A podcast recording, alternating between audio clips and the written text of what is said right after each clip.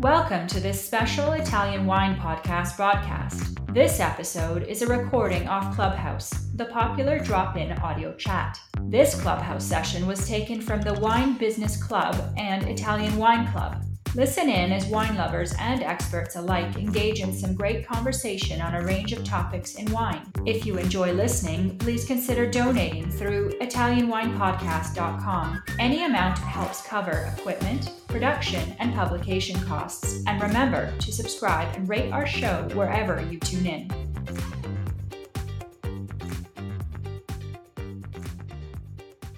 So, welcome to Clubhouse Ambassador's Corner. My name is Joy Livingston, and I'm standing in for Stevie Kim, who is in Tuscany. She's on her way back, but the internet is a bit spotty, so I'm just stepping in for today. Today we have um, Pierluca Pior. Proietti of Abbianova, who will be interviewed by Ashley Howell. Ashley, are you there? Good morning or good evening. I'm here. Wonderful. Nice to nice to hear your voice. Likewise, Joy. Um, so before we, before I, I'm just going to give you a quick intro. I'm, i was going to, before we start, I just wanted to uh, talk about the show. This is the 31st show that we've done for the Ambassador's Corner. It's been super popular. Every single one has been re- replayed on the podcast, the Italian Wine Podcast, and it does really, really well because I'm sure you've heard Stevie say a bunch of times that you know Clubhouse has sort of waned in popularity after the uh, the pandemic sort of has been getting better, and but when we put put it on the podcast, it gets amazing listens, and so it's also great because people who can't tune in in this uh, time time can listen to it whenever they like, uh, which is wonderful all over the world. So it's for, you know, via community members, it's for Italian wine lovers, it's for pretty much everyone who is interested in wine, because this is a really interesting way to get people together from all parts of the world and talk about talk about wine. So Ashley is going to be introducing she will introduce Pierluca, but I'm just going to quickly introduce Ashley. She is from Vancouver. She's uh, she's been doing many things. She's been in many roles in wine, in the wine trade over the past 10 years. Uh, she's been a sommelier, to a consultant, to a buyer. She holds WSET qualification, French and Italian wine scholar certifications, and is a Vinitaly International Academy Italian wine ambassador. That's actually where I, I first met you. And after spending half of 2019 in Italy, fully submerged in the culture, the vineyards, the language, the wine, the way of life, she returned to Vancouver to share the best kept secret amongst Italy's highest quality niche producers. So I actually I, I did not know that you had returned to Vancouver. Uh, you're also, uh, before I, I, I, start talking to you, you're a freelance writer and, you know, you've done a lot of, you know, you're always looking to travel and, and, discover new wines. Actually, I thought you were still in Italy. I did not realize that you had returned to Vancouver. How, how was your, your time? Oh, it was amazing. Um, but I've been kind of going back and forth whenever COVID doesn't get in my way. So that might be why you didn't think I came back because as soon as yeah, I come back, I'd be gone again. I, I, just recall before you left, you were, you know, we were talking and you were, you were, you know, trying to get organized and everything. And it was, it was, yeah, I, I'm glad that you actually did it in the end. And I knew that you had, but I thought you were still here. So how are, how are things uh, otherwise? No, things are great. Um, with COVID this past couple months, business has been a little bit slow, but restrictions were just lifted last week. So things are looking really good. From this weekend up until end of March, when I leave to come back to Italy, I have over 40 tasting events and meetings. So I'll be really busy. Wow, that's a lot. Well, I, I hope that um, I hope we'll see each other when you get here. Before I, I hand you over to to Pierluca, I wanted to just uh, ask you, uh, you know, because of course we we want to know what educational value we're going to get from from this this meeting. So tell us why you selected Pierluca Proietti as your favorite producer? It was really hard trying to decide which producer to select because I respect and I love so many, um, and especially all of my suppliers. Um, I have that kind of relationship with. But this past November, finally getting to meet Pierluca and Daniele and Barbara of Abbianova experience was just one of the best ones I've ever had um, with any winery, not even my anyone that I work with. So I definitely wanted to choose him. I wanted his story to get out. He is such an interesting gentleman. He's like one of those special individuals that you rarely get the opportunity to cross paths with yeah, he's talented, he's dedicated, and he has the biggest heart. Um, I always learn so much from him, both in our Zoom calls and in person. And his wines of Abbianova really speak for themselves. They have poise, they have flair, they're authentic. And his his project and his wines and his way of farming and living really became a place that my heart like resides with. Um, like even when I first met him, he drove to my exit to meet me in Anagni. I had driven from Verona all the way to Piglio, and it was really late. It was 2 a.m. and he even drove home to get me a cup so I could have tea before bed. So um, I think that really speaks for the type of person that he is. Wow, that's that's pretty that's pretty nice. That's awesome. As far as um, learning objectives, go ahead. I mean, I really hope that the audience becomes enlightened and informed and a little bit more curious about what's going on in Lazio because I feel like sometimes that area gets overlooked. And yeah, like his his way of doing farming, like the art of doing nothing, is really interesting, and it will kind of leave you like stripped of your path preconceived understandings of you know what it really means to be working in harmony with nature Cool. And and what um so how did you you know how did you discover the wines of uh? Like when did you first taste them and say, "Wow, this is really great. I want to go there." You know, my discovery of them was completely unexpected and very much by chance. I was first contacted by them on Instagram um, in late 2020, and I was just in the early stages of my importing business. So all my pallets were still on the way. I wasn't really looking to expand or grow when I hadn't even sold anything yet. And I've always loved Cesanese and been so curious about it because what's available in my market is pretty null. There's only one bottle and it's not anything exciting. And then when I spoke to them and I got to learn what they were doing with their Fukuoka method and biodynamic based raw wines, I couldn't say no to a case of samples. I was so curious. Um, and I, I instantly fell in love with them. I couldn't say no. And that's kind of how it started. Great. Okay. Well, I'm looking forward to hearing this um, this interview. Uh, Pierluca, are you there? Hi, everyone. I'm here. Hi. Good afternoon to everyone. Good afternoon. So I'm gonna I'm gonna hand you over here to Ashley, and at the end, um, there there may not be time for questions, uh, depending on how long this goes, because we typically like to close the room after about an hour. And uh, yeah, until then, Ashley, take it away. Thanks, Joy. Ciao, Perluca. How are you? Ciao, Ashley. Thank you so much for being here today. Thank you. Um, for most of the audience, you probably um, know Perluca um, as one of the owners of Abbianova. He also works with his cousin Daniele, and they work with this fabulous woman named Barbara.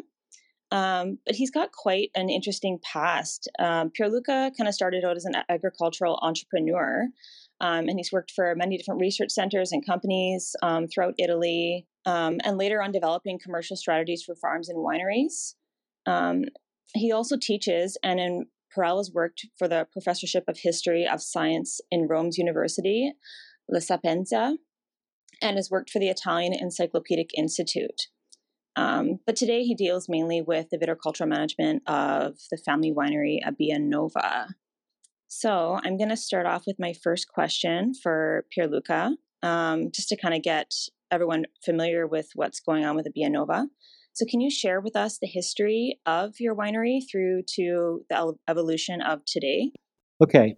Hi, everyone. Um, history is a little bit complex because, um, as you said, I studied and then I was, you know, uh, in the in, in the university in studying history of science. At the same time, from the early 80s, my father uh, started this hobby of buying old vineyards in Piglio and also planted new vineyards. So I was involved as you know a weekend hobby in viticulture until the early 80s. I was six years old when I planted with my father my first vineyard.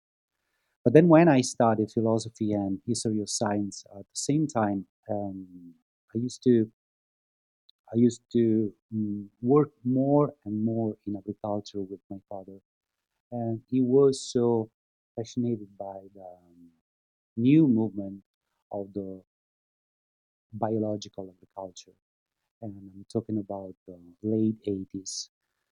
And at the same time, my cousin started his degree in winemaking and enology in Parma.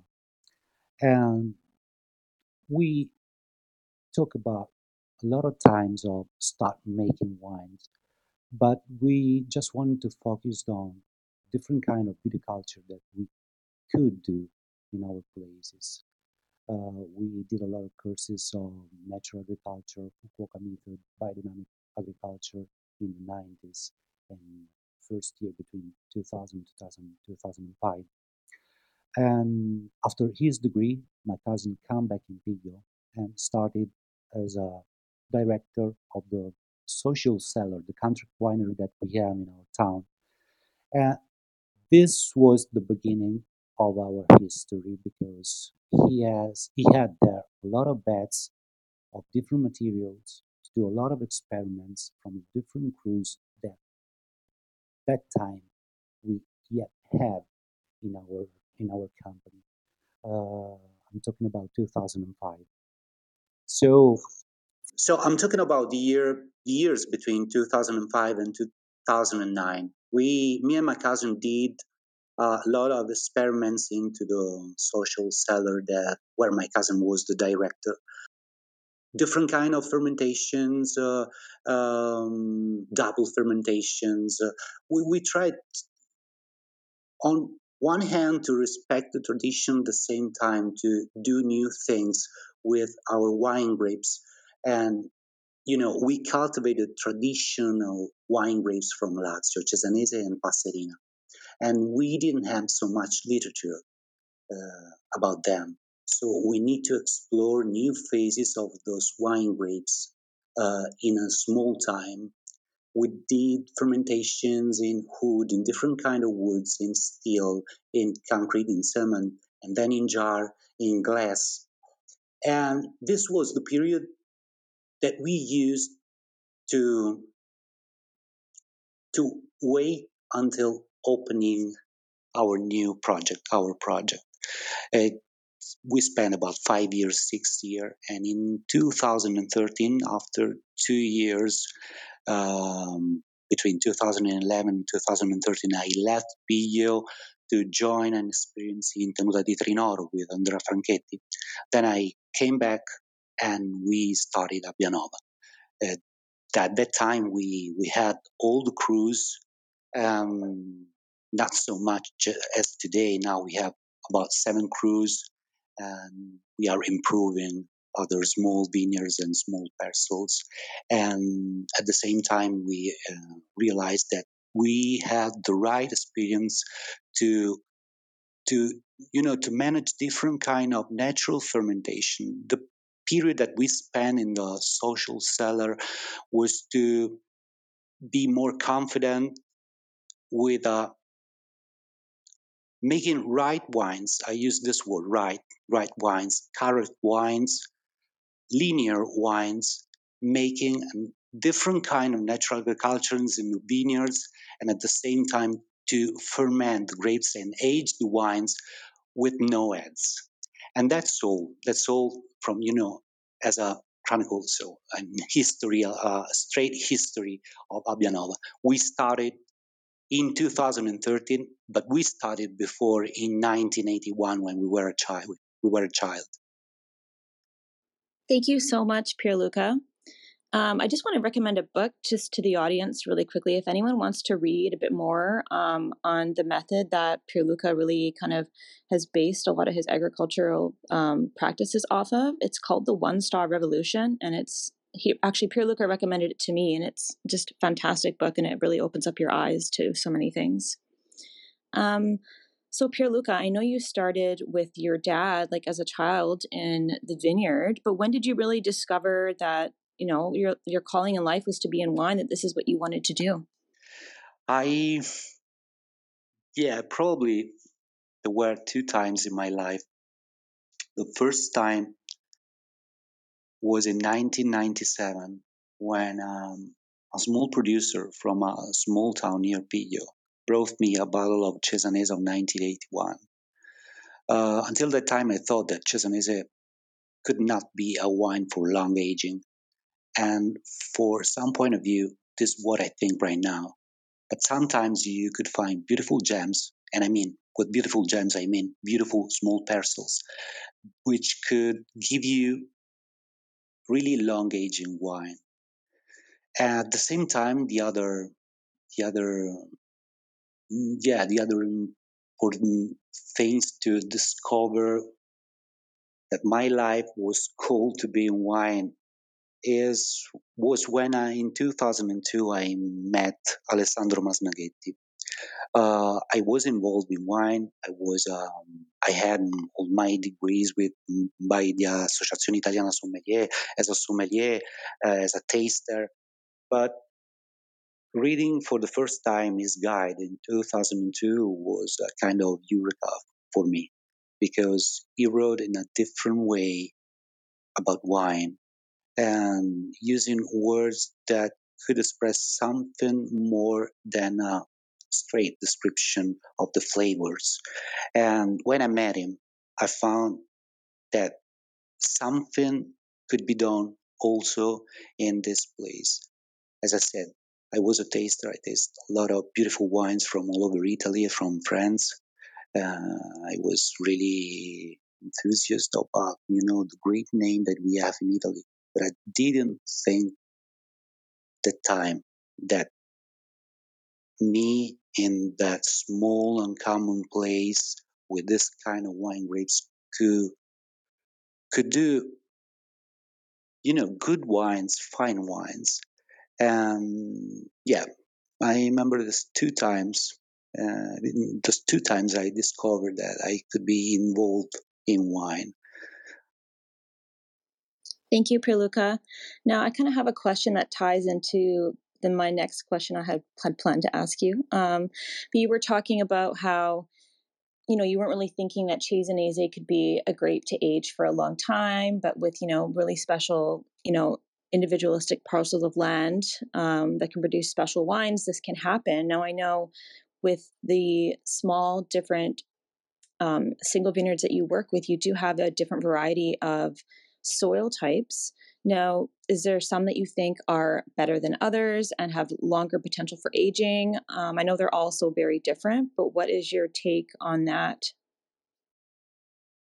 Oh well, Cesanese. Yeah, I need, a little, a little, a little hat about Cesanese and Passerina and about the soil, the general soil that we have.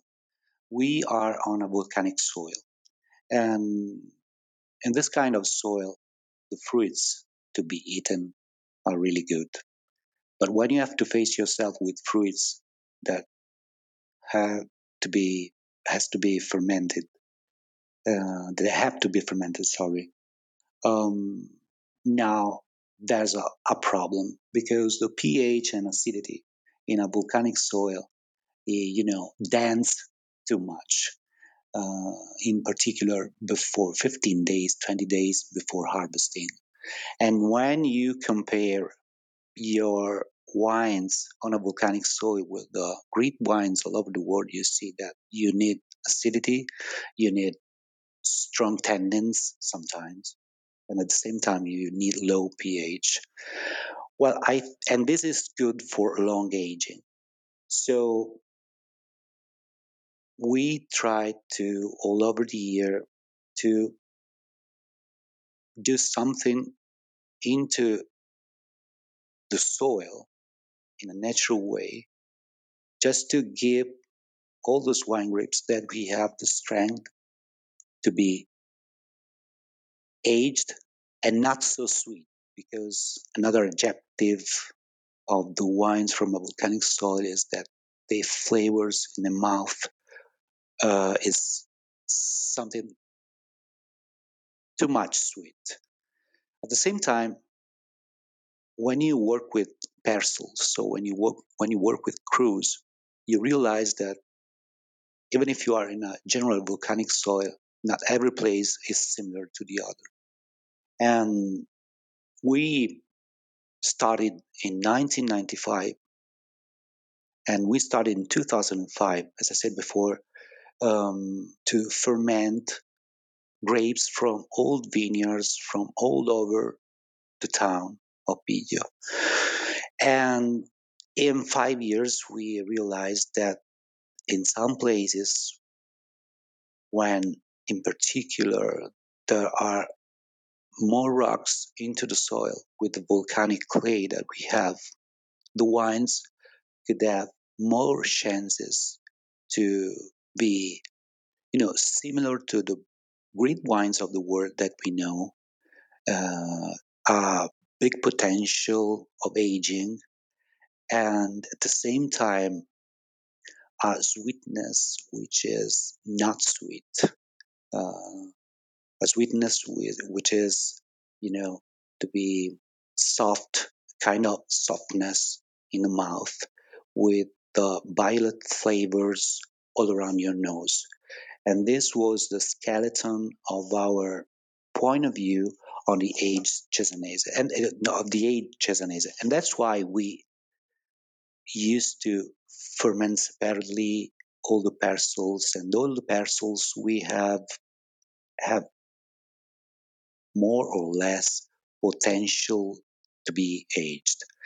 Um, consider that also we used to pick some other small parcels into the crus that we have because we, you know, we realized that in every single parcel we have some plants more, uh, you know, more, yeah, they were better for this idea of crus as a long aged Cesanese or Passerina. At the same time, the oldest wine grapes that we have, so the ones that were planted here in the Roman during the Roman Empire and the medieval ages, they also have a big potential, but only when they are blended into uh, the classic bottle of Cesanese del Piglio or Passerina del Frusinate. And we real, realized that the picture of the old vineyards that we have and all the old vineyards that are in Piglio are a kind of picture of the best one you can do from these places. So the right percentage of plants into the vineyards it is the right percentage of the wine into a bottle.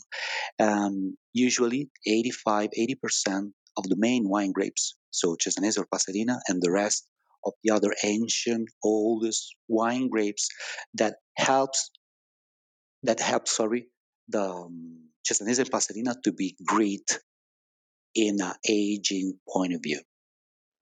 Thank you, Pierluca. Um, now, I know you mostly work with Cesanese di Affile, but you do have a little bit of Cesanese Nostrano on your parcel single vineyard Berlame cru um, that you use to make your rosé. Now, maybe can you talk a little bit about the types of wines that come from a sandy soil rather than the rest being all volcanic based? And are you considering um, planting more Cesanese Nostrano? It's not really seen very much, um, and it's very much kind of like a lightly resurrected grape. Oh yeah, uh, Berlame, Berlame Cru uh, I planted Berlame Cru, uh, Cru in 2002 mm, for this reason. Because uh, this parcel, this place in Piglio, is one of the few ones with no volcanic soil. It's a sandy beach, kind of beach soil. And by the um, Imperial Nerva was called the lake. Um, that that's why the sandy soil not volcanic soil there. And me and my father both this place in 2000 and 2002 i started planting those two hectares and at the same time we rediscovered what is called here cesanese nostrano as i said before was one of the additive wine grapes to the cesanese di affile but cesanese nostrano is one of the father of the sangiovese. It is also called in ampelography maiolica. And you can also find other plants south of Marche. That's the reason is that just like the Passerina, the um, Cesanese Nostrano was uh, so the Maiolica was planted by the popes. So we are talking about not the Roman Empire, but the medieval ages. And they used to plant Passerina and Cesanese Nostrano there in south of Marche on that kind of clay, which is similar to the central Italy clay, just like in Umbria and Tuscany. And they realized that Cesanese could not work in that kind of clay. But the Cesanese Nostrano is really interesting because gives you gives gives to the wine more acidity, more power, and his tannins are really similar to the Sangiovese. And when you, as I said before, when when you when you make a picture of an old vineyard in Piglio, you find a lot of plants in that 15% of Cesanese Nostrano. When we replanted the Cesanese Nostrano, we realized we, we really we really really like the, the rosé wines all over the world. And our first aim was to make a good rosé. And our first Cesanese, so our first bottle was a was a good was a rosé. And after some experiments, we realized that half percent of Cesanese di Affile and half percent of Cesanese Nostrano could be the, the right blend, a modern blend of making a rosé with not sweet, not so sweetness, but at the same time with a rough tannin to you know to be similar to a white and at the same time to a light red. About your question of planting new vineyards, yes, we are planting now other three hectares in two years and five hectares and a half in so total in six year, years and we are focused on different places if we follow what i was talking about before the fact that the quantity of potassium in um, in a volcanic clay soil it's a kind of problem to make long aging wine or not so sweet wines. Uh, we are focusing on the mountains that we have on our shoulder. The main mountain is the Monte Scalambra, which is the first mountain before the Apennines, so before the border with uh, with the Abruzzo region. And we are focusing on some places on the mountain at 1,000 meters high of altitude with a lot of rocks inside, just because we want to see what is the reaction of the plant at the same time of the grape, so the pH and acidity, on a different kind of soil with volcanic, with volcano soil inside. So the the answer is yes, we are in a you know continuous.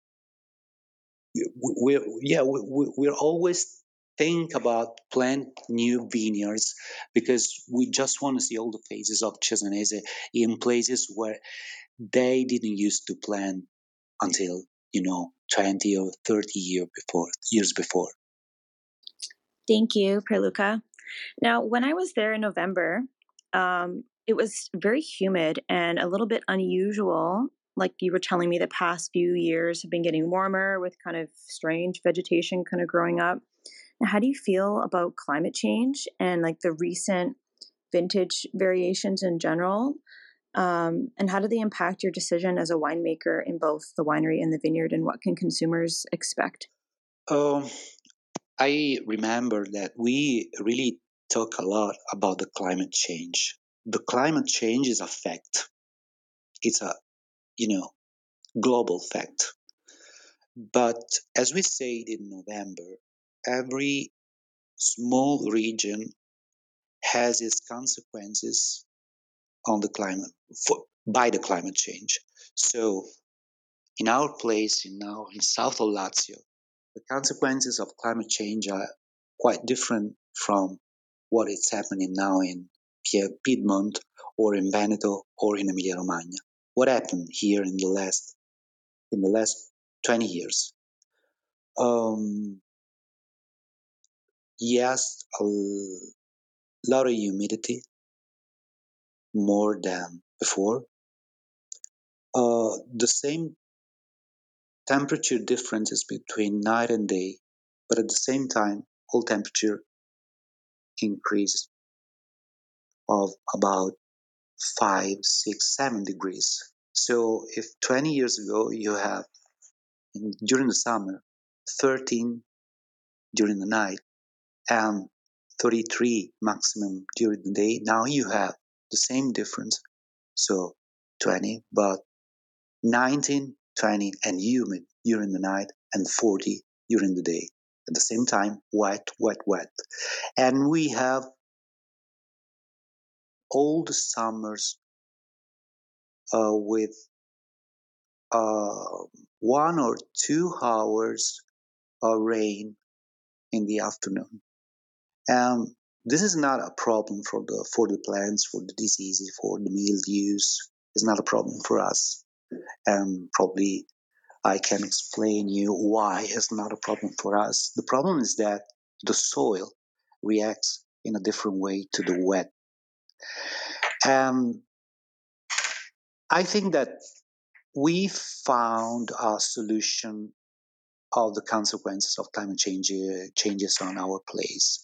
We used to take care more of the soil than before with some practices that we experimented in the last five, ten years.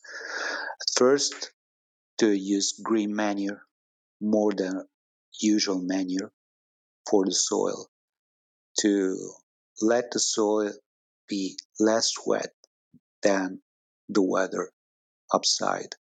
And at the same time, we started making our own biofertilizers with um, some micro elements fermented with milk. So, a lactic fermentation with no ads, just like you found in uh, all the products you, you can find on the market. And at the same time, we used to respect the plant more than before. So during the pruning, to prune less than before, to leave the green during the season more free than before. And this this kind of approach helped us. We are looking at how the plants are reacting now to what we are doing on them. And this was what we did to face the kind of climate change we have in our place. And about the consumer and, and about how the how our wines, how Cesanese are changing into the glass. I can say that the first big difference in uh, contemporary fermented Cesanese is the high degree of alcohol. If you are not acting on the plants in a natural but conscious way. So the danger is to make um, wine of 15, 16, 17 degrees alcohol. It's so it's so easy to do that if you don't take care of the plants in a right way. And I mean, I don't want to make 13 or 13 and a half degree alcohol wine just because the market requires it from me, but because I don't like those kind of wines because they are not balanced. They are not balanced because the plants are not balanced in facing the, the climate change. And what is in our bottle now after this climate change? Not the, the same wine. The wine are the wines are the wines are, you know, they show they show themselves more than in the past. They show more themselves. And you can feel them ready before yeah, yeah, more ready than before more ready than before, ready to, to drink. So that's why it's more difficult now to find the right plants to do a long aged wine. It's more difficult. But if you have some, you know, some theories to apply, different kind of theories to apply on our plants, and I mean, I mean, natural, natural, um, natural theories about agriculture. You can face the climate change change at first to protect the plants, and then the consequences is that the wine could express itself the same way. It's different from 10, 20 years 20 years ago, but it's expressive. And this is the most important thing. I think that the customers and the consumers all, all over the world want to feel um, different kind of expressions of the wines because wine has to tell them something which is global but comes from a small window from a small place just like the place where we live Thank you, Pierluca. Um, I mean, that is right to say because, for example, I have the crus in my market that are only a couple of years old and they're already um, released and now getting into the next vintage, which is unheard of in most other areas for a cru to be released two years after it was picked. Um, like, where do you see Abbianova going in, say, five years in terms of styles um, and volumes produced? Well, about the styles, I don't know. Um, about the Cesanese style, I hold the Cesanese style. I think that we started a good path of, you know, looking at this wine grape about five, six years ago. And probably uh, we are going to go on on this path because we like it.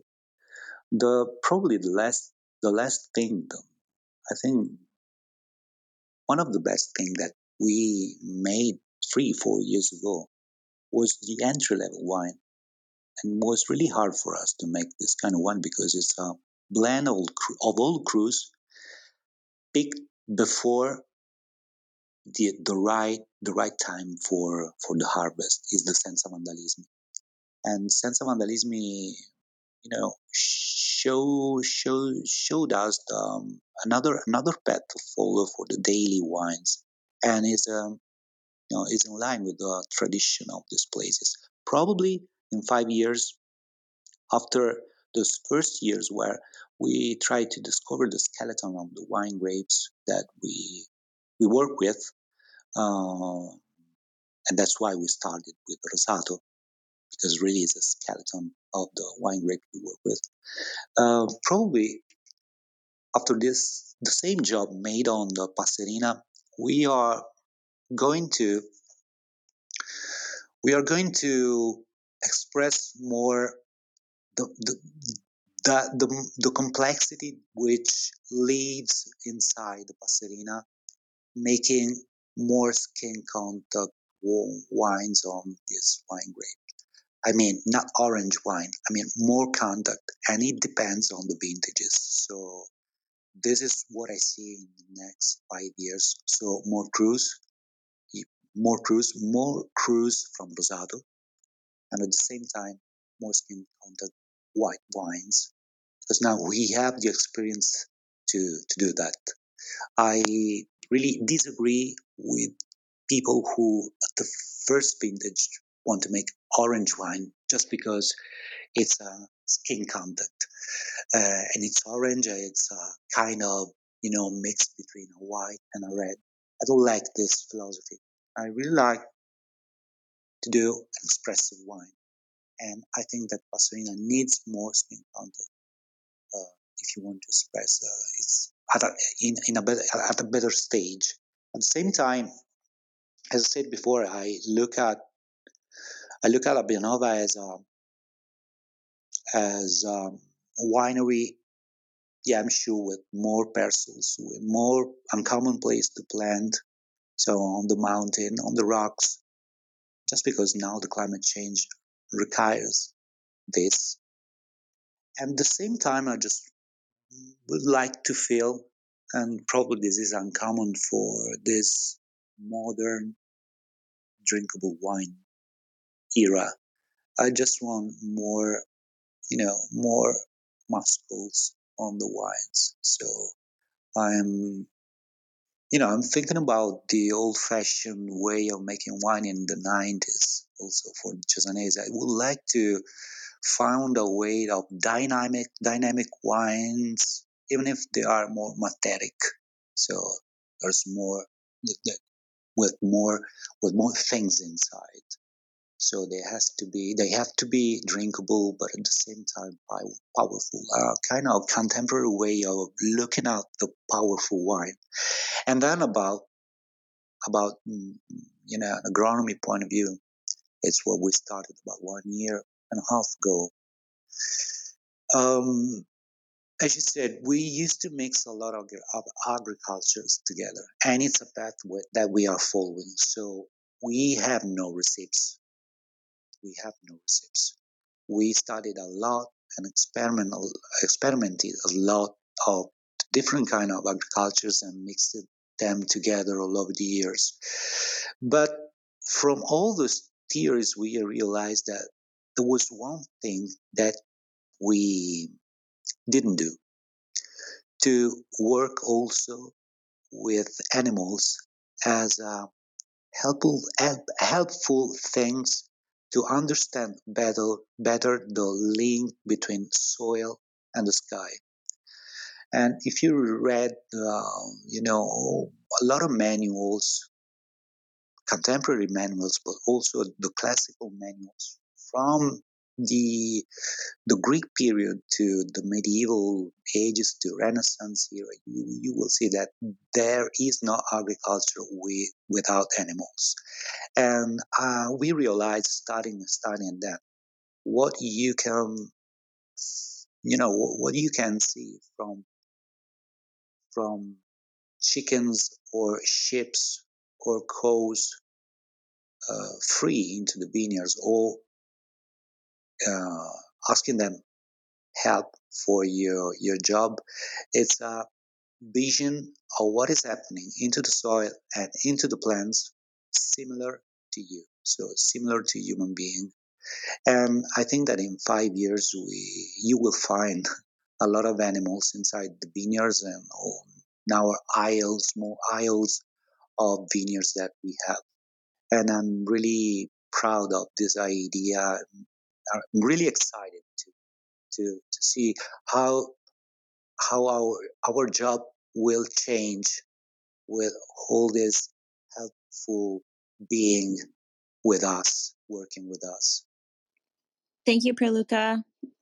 Um, so, which wine that you produce are you most proud of, and why? Oh, it's a it's a it's a hard question. It's a hard question. My answer is uh, is temporary. In this period, I realized that the San Giovanni cru, which is the the oldest one, the oldest vineyard that we have, is a nine years old vineyard. Probably is the one where I make the wine I'm most proud of because um, everything at first, from an agriculture point of view, everything we did on this vineyard uh, gave us mm, a lot of ex- exceptional results in terms of plants. And I'm talking about old plants. So when you talk about old plants, you talk about something something where you can't face without you know w- w- w- without lightness and I saw this vineyard react from a lot of things that we did in we did in it. And at the same time, I'm really proud of the fact that the you know the, the soul of the wine from San Giovanni Cru is always the same. I mean the soul. And I'm really proud of the fact that from this point of view, nature, if we can, if we can talk about nature, is not nature because we're talking about agriculture, and agriculture is half nature and half human. But I'm, mm, you know, I'm really proud of the fact that nature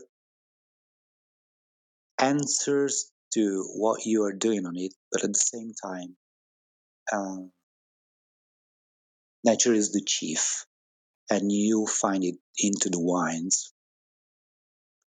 I mean, this uh, remind reminds me a wine made by Andrea Franchetti on Mount Etna is one of his contrade, one of his crus, It's called Rampante. Franchetti was a man with a really strength, was powerful as a person and powerful into the vineyards also, as a vineyardist also. And I realized that in Tenuta di Trinoro or in Passo Fisciaro, a lot of wines, um, a lot of wines was really built on his personality.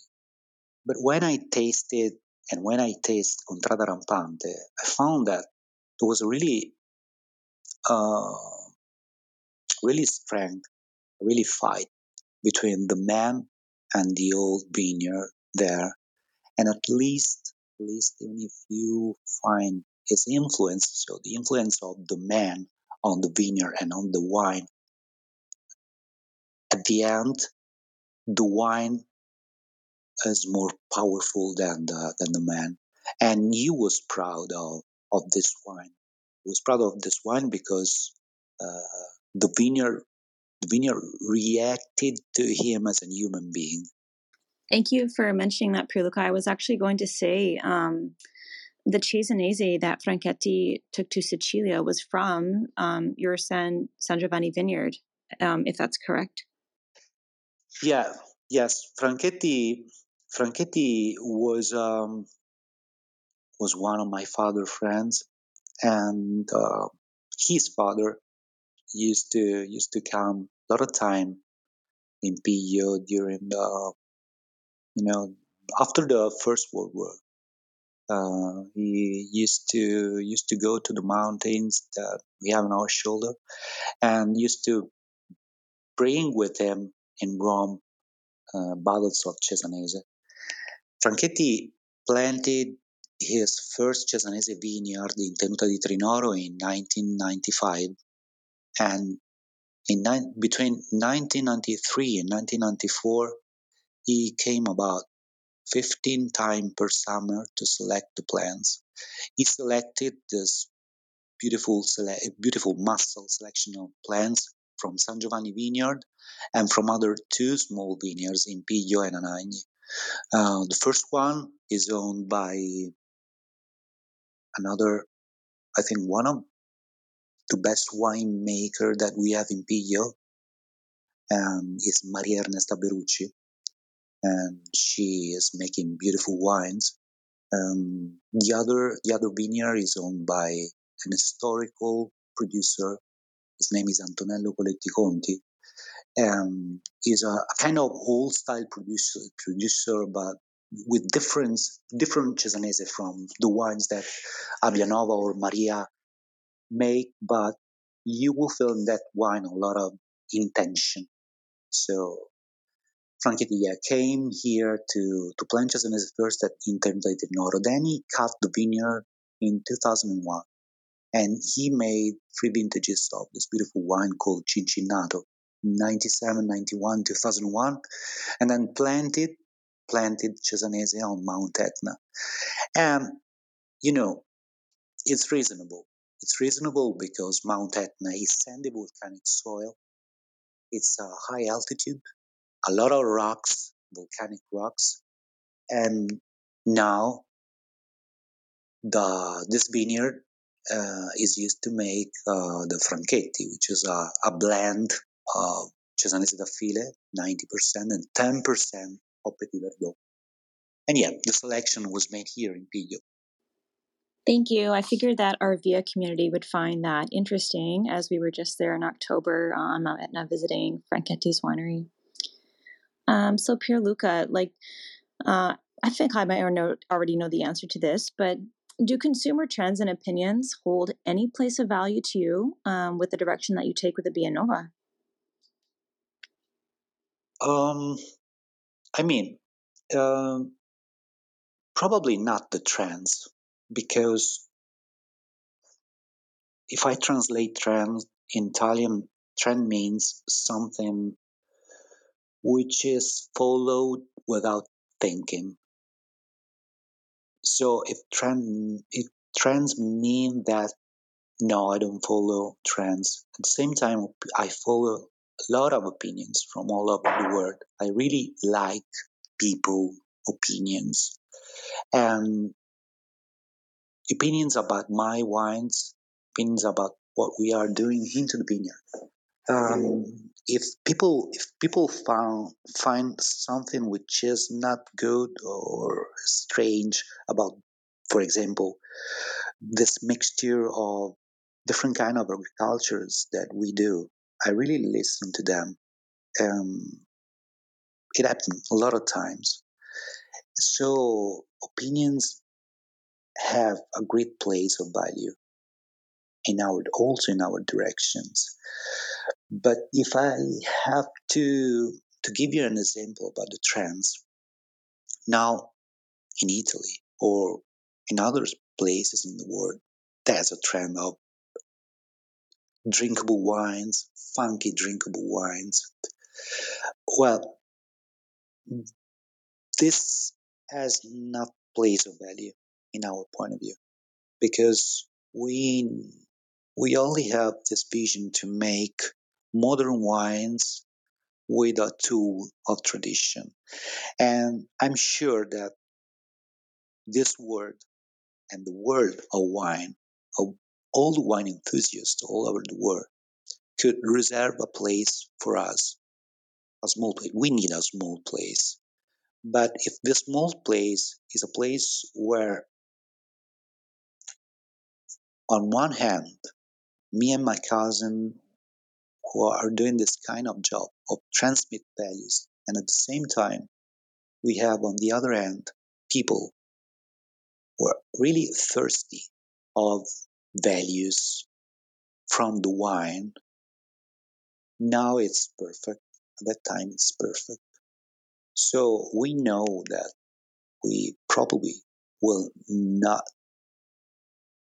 be the winery of thousand and thousand and hundred thousand bottles, so fashionable wines. But at the same times, we know that our path to that we are following to make wine which transmits values, it's a good thing for people, enthusiasts, and people who people who want to find into the wine something more than a alcohol beverage. Um, this is our direction. Direction, and as you know, when we started, we decided to share our experience in you know in make this kind of wine in modern times to share this experience all over the world and we realized that in every place uh, in every city there's there is people who answer to our questions that we put into our bottles. And that's all. It's our small vision of the world. It, and it's small because it comes from a small place with a long tradition. It's just like when you when you read books from different authors from different places is the same thing. It's to transmit values, and it's an aesthetic question. This is our point of view, and that's why we, you know, we don't follow too much the trends, but we follow too much opinions of people. Thank you, Pierluca. I love that. Something more than um, beverage alcohol. I mean, you're not a wine for everyone, but you know, you're truly something special and um, I think it really shows. Hopefully, if there's anyone in the audience that has not had the chance to try Bianova, they're um, excited to go out and find some now. Um, can you share with us briefly your olive oil project um, that you've been working on and that's finally ready for sale? Oh, it's a, it's a, yeah, the olive oil project is an old project. Um, um, if I could have a step behind, Mm, eh, one of your first question, probably in the next five years, I will see Abbianova not only with a lot of animals, but also with other different cultures. Olive oil is the first, but then we have projects of making fermented herbs, and we experiment this kind of project mm, started mm, about six years, seven years ago. We have here a long tradition of herbs from, from the monasteries that we have. And after tasting kombucha, we really like kombucha. We realized that with a, this kind of herbs that we have, we could match ourselves with making fermenting stuff from them. Now it's an experiment. But the olive oil is a, is a standard tune for our places. And consider that we started making, I started before Abbianova, I started making um, crus of olive oil between 2000 and 2005. Uh, we uh, own about five crus of olive oil with different varieties.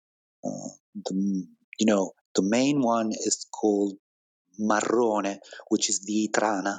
It's probably the most common in Lazio. It's a beautiful variety. And then we have another good variety, which is the Rosciola, which is a delicate extra virgin olive oil, in opposite to the to the Itrana, which is really strong flavor with a lot of green flavor. And at the same time, we have the usual Italian central Ita- central Italy um, varieties, just like mm, Leccino or mm, yeah, also the Ascolana we have here. But our project is to the main aim of our project is to make crus of olive oil, just like just like that, just like we, we, we the same as we do in in our wines. When I made that in that five years between 2000 and 2005, I found a lot of differences between one another person. and I thought my cousin about you know six years ago when we real we realized that our process in making good wines is not complete but is in a good stage. We need to start also the olive oil uh, the olive oil project. And i just want to discover other things making oil because you know the classical the classical tasting of the extra virgin olive oil is to feel freshness, is to is to feel the green balance. I just want to discover a new path from this point of view. I just want to do. Uh, I just want to to to find what could be an oil with more oxidation, with a small fermentation, which is not good from a standard tasting. I just want to see what, what what could happen because it was a tradition here to make oil, olive oil, also that way, that way, and that's why it's it's another time I kind of rediscover a tradition and see if this tradition with the aesthetic values could be shared with other people all over the world, and that's all. And we are starting now, restarting now with the olive oil. I mean, with our 2021 harvest, and we're gonna see we're gonna see what could happen next years. Thank you so much, Pierluca. I'm gonna give the mic over to Joy now, as I'm just about running out of time here. Ciao and uh, yeah, happy birthday, Stevie. All right. Happy birthday, Stevie. Ciao.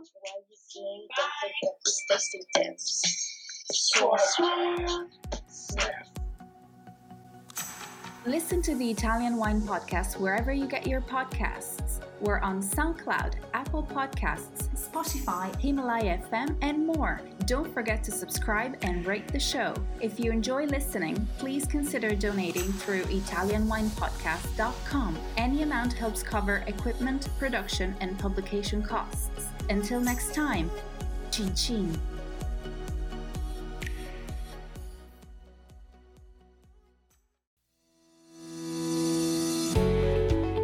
Guys, I'm Joy Livingston, and I am the producer of the Italian Wine Podcast. Thank you for listening. We are the only wine podcast that has been doing a daily show since the pandemic began. This is a labor of love, and we are committed to bringing you free content every day. Of course, this takes time and effort, not to mention the cost of equipment, production, and editing. We would be grateful for your donations, suggestions, requests, and ideas. For more information on how to get in touch, go to ItalianWinePodcast.com.